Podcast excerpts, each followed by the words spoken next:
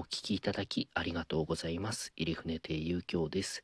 本日、えー、神田連雀亭のワンコイン寄せに出演しました、えー、2つ目専門の寄せでして、えー、1部がワンコイン寄せ、えー、11時半から、まあ、1時間で2部が1時半から90分の、まあ、日替わり昼席という。で受付も自分たちでやるんですよね。で今日私鳥だったので、えー、受付前に回ってやっておりました。で開演時間になったんで表の戸を閉めて。でもまあ遅れてくる人がいる場合はあるのでまだあの始まって5分10分は受付にはいるんですけどね。するとあのスーって扉が開いたんですよ。であお客様遅れてお見えになったと思って。で見たらあのよく連雀亭にほぼ毎日いらっしゃるんじゃないかっていう常連のお客様で私も顔知ってるんですけど。でいつもそういう方が2人いらっしゃるんですよね。で、そのうちのお一人で、もう一人来てるっておっしゃるんですよ。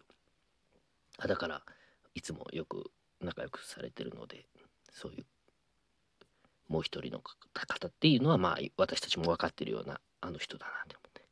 で、正直に言いました。あ、えー、今日お見えになってませんね。そう。苦い顔されて。ゆうきょうさん今日一部だけ？あ、はい。じゃあ、って言って、帰ったんですよ。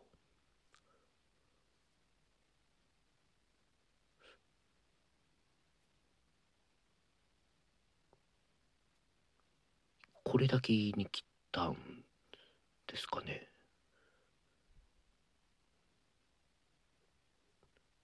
だとしたらひどくないですかね？お聞きいただきありがとうございました。